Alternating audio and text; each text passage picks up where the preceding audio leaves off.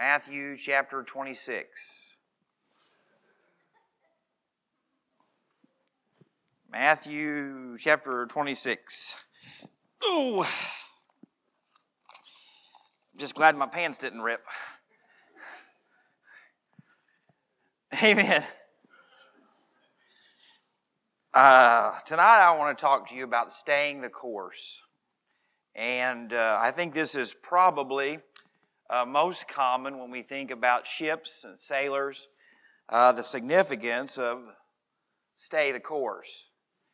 But I think it's very important in our walk with the Lord as what He led us as an example and what we see about how easy it can be to lose our course. Chapter 26, Jesus is telling them that He is going to die, and it is coming very quickly. We see that there are a group of religious leaders who are plotting to kill Him. The very same religious leaders should know Him, should know the Scriptures, have lost their course. But then we also see a woman who anoints Jesus. And even though she would not be the first choice to be the religious example of the day, she was. And so tonight I really hope that you will think about your own walk with the Lord. To know those areas where you can drift, those areas where you can lose focus. Zig Ziglar, a Christian motivational speaker and longtime Sunday school teacher at the First Baptist Church of Dallas, said this quote, Lack of direction, not lack of time, is the problem. We all have 24 hour days. We always like to blame our problems, our shortcomings, our failures on the fact that we do not have the same opportunities as others. But as that quote says, we are all given 24 hours each day. What we do with those 24 hours is what matters. The direction, the course that we are pursuing makes all the difference. When you were growing up, or even today, you have probably heard someone make this statement. When push comes to shove. And it really is a idiom that describes the critical time when a decision must be made, when a commitment must be made, when an action must be taken to back up words. And in our walk with the Lord, most of us can stay the course when things are good. Most of us can stay on track when it doesn't cost much.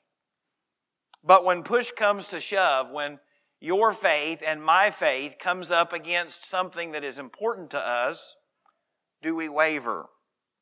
The same could be said about our integrity. The same could be said about the truth. The same that could be said about so many things that while the sea is calm, sailing is not a great challenge. But years ago, when the sea was calm and the wind was calm, it was a great difficulty. And so tonight I pray that as we go through this text and we look at this, that you will make a decision to stay on course.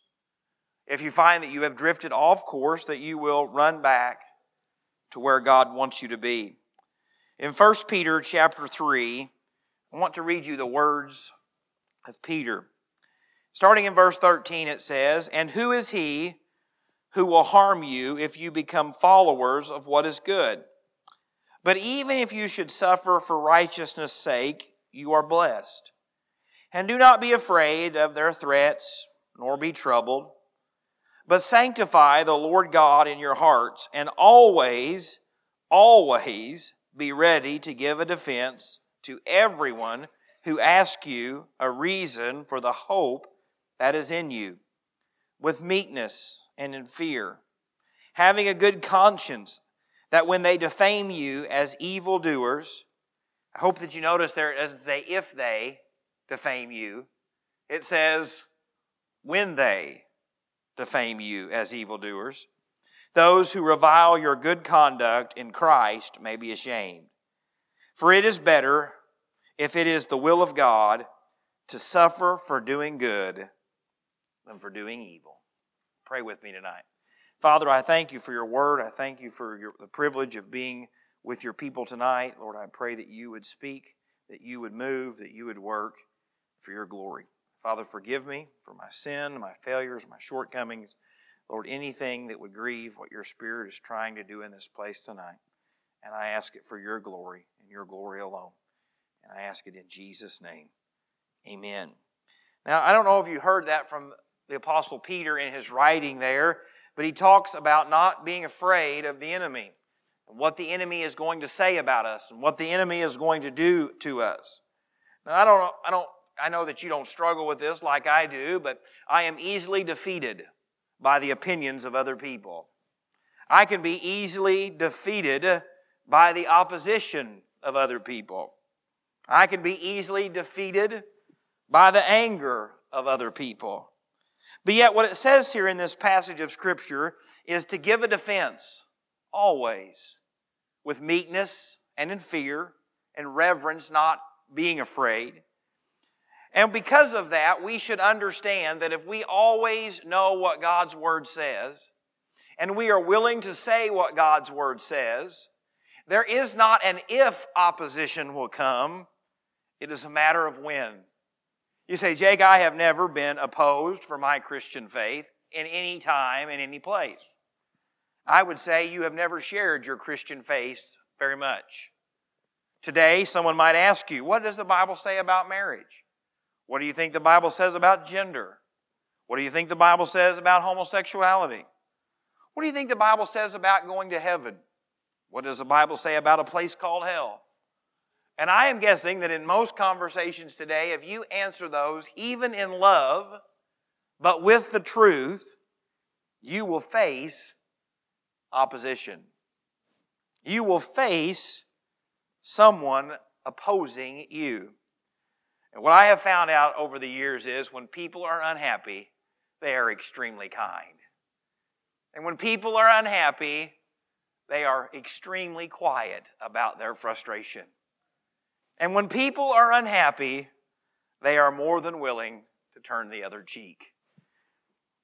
All three of those statements are not true.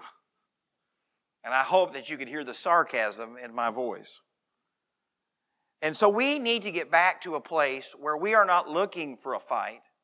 We are not looking for difficulty. But as the church of Jesus Christ, we should expect opposition to come we should expect the enemy to attack. And it, what it says here in that passage of Scripture is For it is better, if it is the will of God, to suffer for doing good than for doing evil. What that means is standing for the truth and doing the right thing does not always mean you will be opposed. There will be people that will celebrate the truth. There will be people who celebrate the gift of salvation.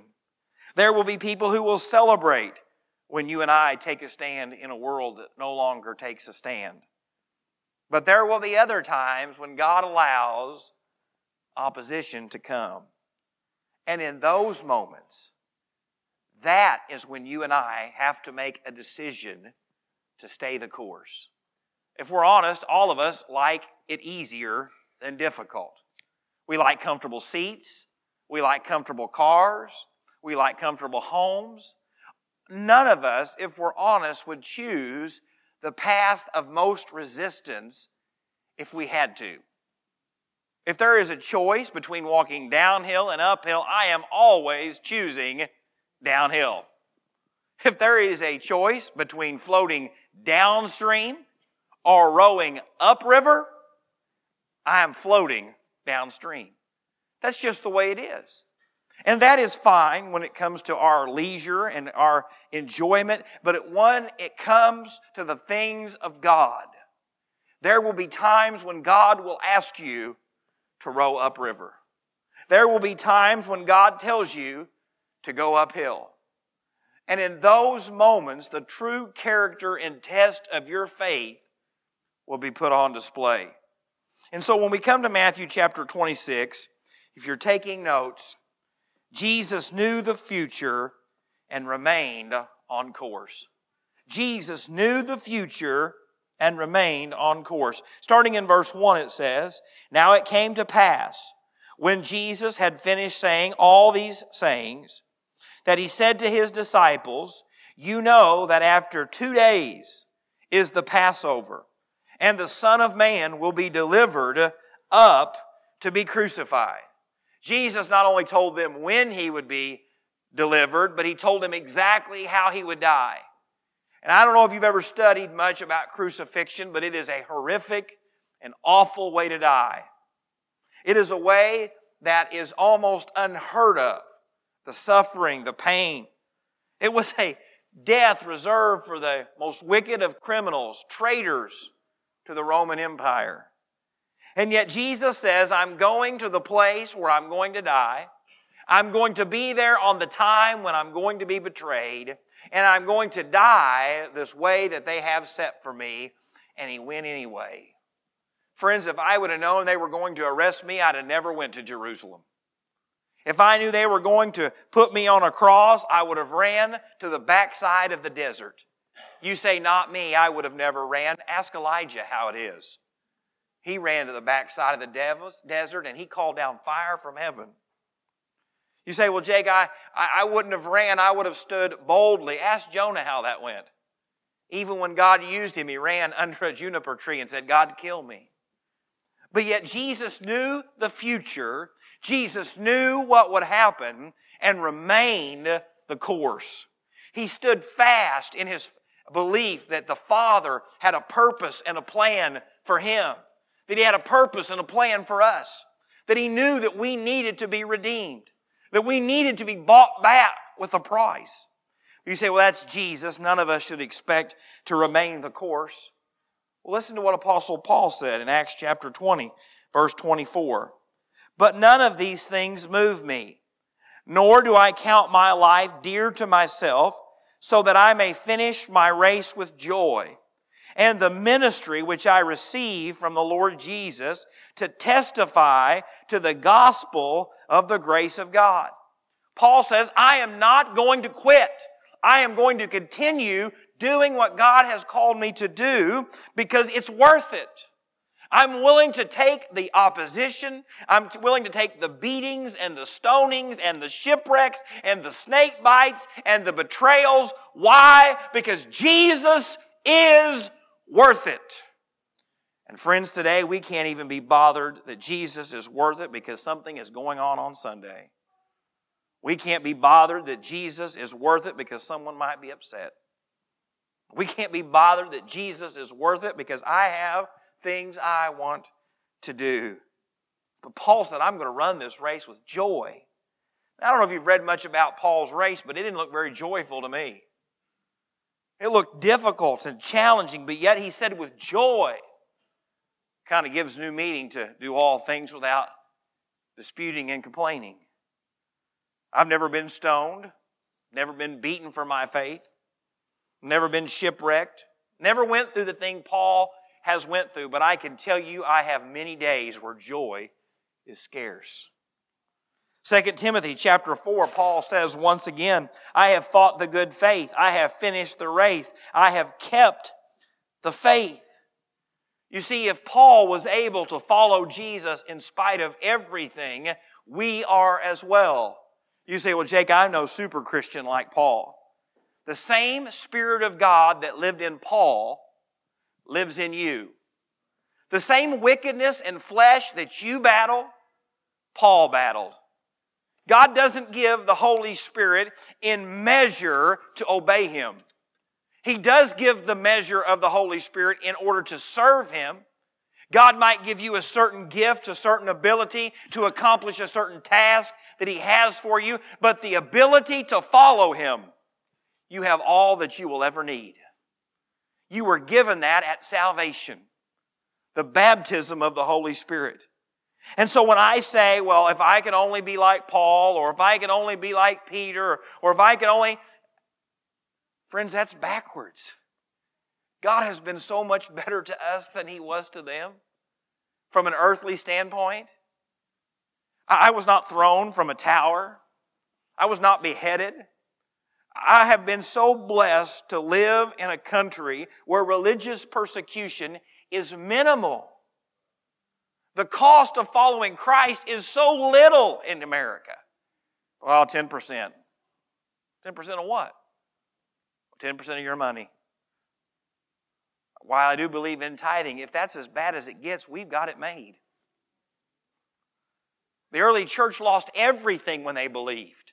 Why were there thousands of widows and orphans that had to be taken care of? Because they couldn't go home.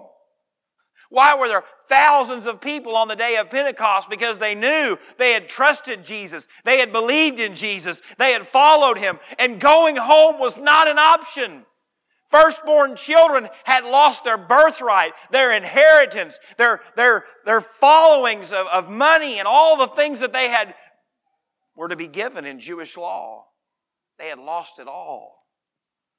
You say, well, Jake, I, being a Christian means I, I'm supposed to be here on Sundays worshiping God and serving God. And, and you know, that's just a really difficult thing for me and what's going on in my life. You do realize that these people were sneaking around meeting in homes, knowing that at any moment the Roman government could bust down their door and arrest them, throw them in prison. If you remember when one of the apostles was delivered from prison and the young girl went to the door and quietly looked out and saw that it was him. Why was she skeptical? Because it could have been a trick. It could have been the Roman government letting him out of prison just so that he could have led them to them. And they could have died. You see, tonight my challenge to you is even if you knew the future, would you stay faithful? Even if you knew that it was all going to be easy sailing, or if it was going to be times of great tragedy, will you remain faithful. Second thing I want to show you from this passage of Scripture tonight as we try to stay the course is wickedness always operates in the shadows and is selfish. Wickedness always operates in the shadows and is selfish. Look here in verse 3. Then, after he has told them this, after he is progressing in his ministry, then the chief priest the scribes, and the elders of the people assembled at the palace of the high priest, who was called Caiaphas, and plotted to take Jesus by trickery and kill him. But they said, Not during the feast, lest there be an uproar among the people. You say, well, that's not always true, Jake, because good works and kindness and mercy ministries are to be done in private. You are right. Loving people in private is definitely scriptural, and it's something that you should strive for. But what I can also tell you is wickedness is always done in secret. You and I have lived long enough to know that your enemies are not those who are in front of you, but those that are standing behind you with a knife. The person that opposes you loudly to your face usually is not destroying you, quietly behind your back. What we see from this passage of Scripture is these men secretly met, they secretly plotted, and they secretly planned, not wanting anything to blow back on them. That's why it says there in verse 5 But they said, Not during the feast, lest there be an uproar among the people. They were terrified that opposition might come. They were terrified that if they went to arrest him, the people would revolt. And so they wanted their wickedness to be successful, but they did not want the threat of retribution. Listen to what the Bible says in Micah chapter 2, verse 1. Micah 2, verse 1 says, Woe to those who devise iniquity and work out evil on their beds. At morning light they practice it because it is the power of their hand. Now, some people would say, well, this verse is about sexual sin, but it's not. It is about the idea that while you're to be sleeping, while you're to be resting, while you're to be recovering, there are people in the dead of night, in the secret times of your life, that are scheming and plotting and deceiving you. And when morning comes, they will be ready to exercise their plan. And friends, you and I know, should know that that is how Satan works. That's how Satan works in marriage. That's why it's called sneaking around. That's how Satan works in the lives of teenagers. It's called sneaking out. That's why it's called in the church that the wolves in sheep clothing have snuck in. You see, friends, you and I must realize something that if we are going to be on guard, if we are going to stay the course, we should not expect the enemy to attack from the front. He should attack from within. Satan doesn't come at the battleship with guns blazing, he sneaks in someone through the deckhand. John chapter 3, verse 20 describes it like this For everyone practicing evil hates the light and does not come to the light, lest his deeds should be exposed. And tonight I want to encourage you if we are going to be people of integrity, if we are going to be a church that is above reproach, things should be done in the open. Meetings should be held with witnesses. Disagreements should be held with accountability partners. Committees should give reports in the open. Finances should be presented to the public. I say all those things because I believe we're trying, but there is always a temptation to stop. As a married couple, I believe this with all of my heart. I have preached it for years and I have upset many. You should never be alone with someone who is not your spouse. Ask Joseph how it works out. We looked at a story this morning that was of the best intentions by the young lady, but someone took advantage of that kindness. Tonight, I want you to know that as people of God, we must be on guard. You must always be willing to admit that Satan could attack you.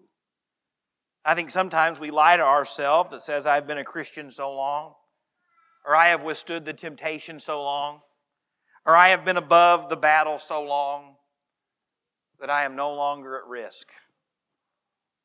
All of the greatest falls in Scripture came at the moment of greatest success for the followers of God. And tonight, you and I should know that while we watch people sneak, and while we watch people scheme, and while we watch people selfishly get what they try to get, that it is never of God. Do not tie your boat to a sinking ship.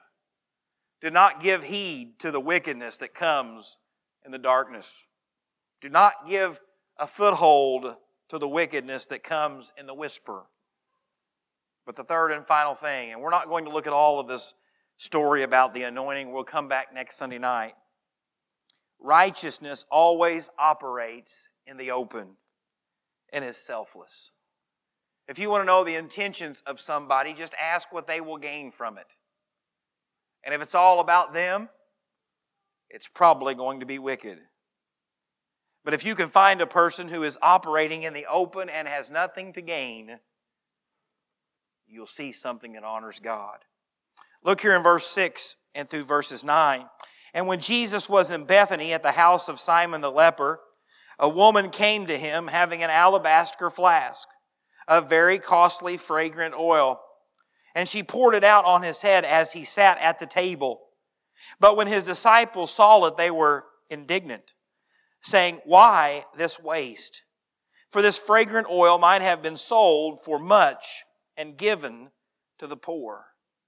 I want you to see the difference in what she was doing and what the religious leaders were doing.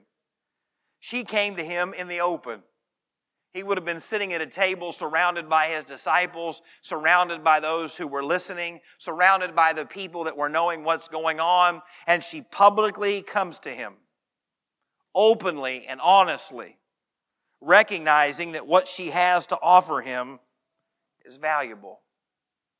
Can you imagine if she would have said, Hey, Jesus, I need you to step into a secret room? I'd love to give you this alabaster flask of oil, but if you don't care, would you heal me before I do? No, but she came openly and honestly, and she broke the alabaster flask and she poured it on him and anointed him. It was a selfless act. We know that this would have been worth a great amount of money, but yet it didn't matter because she wanted to honor the Lord. And friends, what this church needs and what this pastor needs is to remember that it's about honoring Him with whatever I have, whatever I am given. You say, well, she did this so that everybody could see what was going on. I don't know if you recognize this or not, but Jesus and her were the only one happy about this. The spiritual men, the men who the early church would be built upon, the early church that would take the gospel to the world begin to say, wait a second, wait a second, wait a second, that's a lot of money. We could have used that to help people. We could have helped the poor. We, we could have done so much with it. You hear the selfishness begins to come out. What we could do, what we could accomplish, who we could help. You see, those are all not bad things. If you want to leave us $18 million when you die to help the poor, praise the Lord. But, friends, that's not why we love you. That's not why we should love people. It doesn't matter if they ever give a penny to the offering or while they give more money to anybody. Why we do what we do is because it honors Jesus. It honors what He wants to do. Matthew, the sixth chapter, verse 33 says it like this But seek first the kingdom of God and His righteousness, and all these things shall be added to you. Now, I have been accused in my life of being a tightwad. There's no secret about it. But I can tell you, if my wife would have took that flask and went to break it, I'd have said, Whoa! You know how much that cost? Do you know how much that's worth? Do you know how many diapers we could buy with that? They'd had to buy them and wash them, and I don't want no part of that, all right? Buy them and throw them away. Or you could have said anything. We, we could have took vacation with that money. We could have built onto our house with that money. We could have bought a nicer camel with that money. But it didn't matter to her. She knew that she needed to do this for him and what he was going to go through. She didn't understand the future. She didn't know all the details of the death, burial, and resurrection. But for whatever reason, the Spirit of God led her to honor the Lord. Psalms 112, verse 6 says it like this Surely he will never be shaken, the righteous will be in everlasting remembrance. I don't know if you know this or not, but if you're like me, you have probably had your faith shaken. Sometimes that faith is in God, sometimes that faith is in people. Sometimes that faith can be in yourself that is shaken by sin and struggles. But it says there, surely he will be never shaken. The righteous will be in everlasting remembrance. You see, you and I can promise ourselves one thing nothing. There is no promise I can make to myself that I can be guaranteed that I'm going to keep. I can remember years ago I promised I would never smoke again as I threw multiple packs of cigarettes out the van or the truck window going home. One, I didn't want my parents to find them, but two, uh, I knew I would never smoke again. And I can tell you in front of Steve Bowling's house a many a time, pulling my vehicle off on Blooming Grove Road, walking that ditch, thinking, boy, I need to find that $3.57, $3.57 pack of Camel Lights. Because I ain't got enough money to buy another one, and I could not keep that promise. I cannot tell you how many times on the first day of the month I have promised that I am not going to eat like I ate last month. How many times I have promised God I'm not going to waste time this week like I've wasted it before. God, I'm not going to let the things bother me today that bothered me yesterday. Lord, I will keep that promise. What I can tell you is, I have failed. You say, well, Jake, you promised to be a husband. Uh, you promised to be faithful through sickness and health, fail, and all of those things. I don't do enough weddings to know all the vows anymore, but they're good. But all of us have failed. All of us have not been the husbands or wives that God wanted us to be. All of us have now been the parents that God wanted us to be. You say, well, Jake, this has turned a very negative turn. No, if we will run to Him, if we will commit to follow Him no matter the cost, if we will commit to follow Him no matter what comes, if we will commit to be on course, the results are God's to produce. The marriage that I want is not something that I can do on my own. It's something that He has to do. The church that I would love to be a part of is not something that I can control. I cannot control the other 600 people that go here. But what I can commit to do is be who God wants me to be. I cannot control all that my children are going to do, the mistakes they're going to make, the struggles they're going to face, but what I can commit to do is to be the, the father that they need me to be. And so when we see this passage of Scripture tonight, we see that God wants us to love Him and to serve Him and to be selfless.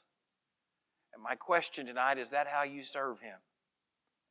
Do you serve Him wholeheartedly when it costs nothing? Or are you willing to say, I know this is what God wants for me, even though it's not convenient?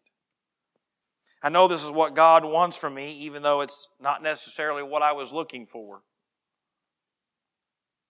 Someone stopped me this week and said, I love to hear the story about how you were called into ministry. I said, You just like you like to hear that story because everything I said I wouldn't do, I now do. She said, You're exactly right. And the other lady said, Well, what was that story? And before I could even tell it, this lady began to tell my story for me. With great joy, I might add.